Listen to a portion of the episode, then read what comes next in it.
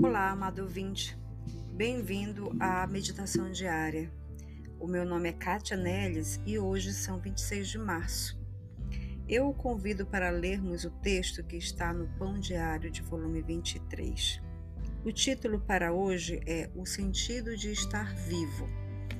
E a leitura bíblica está em Lucas, capítulo 12, versículos de 22 a 34. Ao consultar livros sobre finanças, notei uma tendência interessante. Os conselhos são bons, porém muitos afirmam que a principal razão de cortar custos é viver melhor mais tarde. Mas um deles ofereceu uma perspectiva diferente e argumenta que o essencial é viver com simplicidade para se viver ricamente.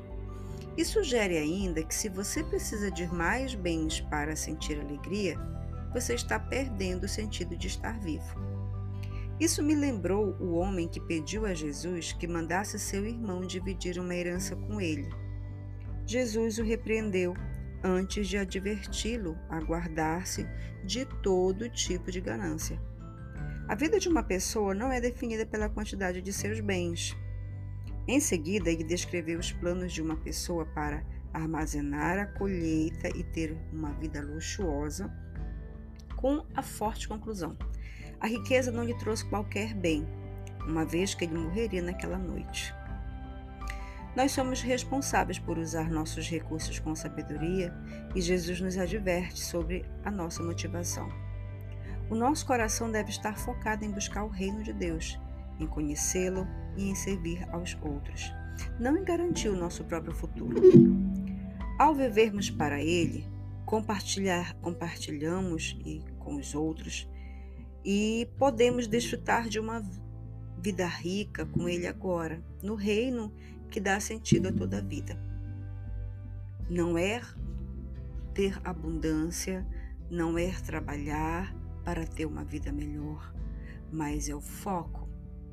Onde o nosso coração está focado?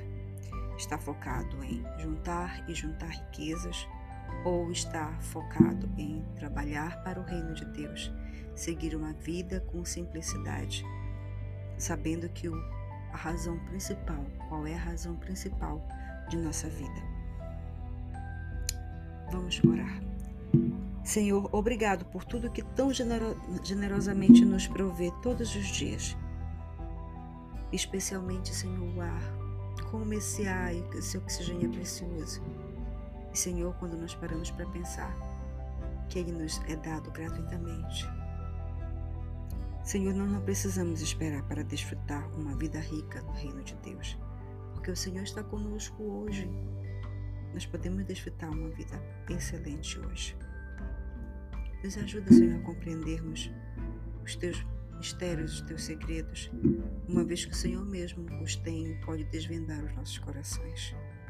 Nós oramos assim, Senhor, em nome de Jesus.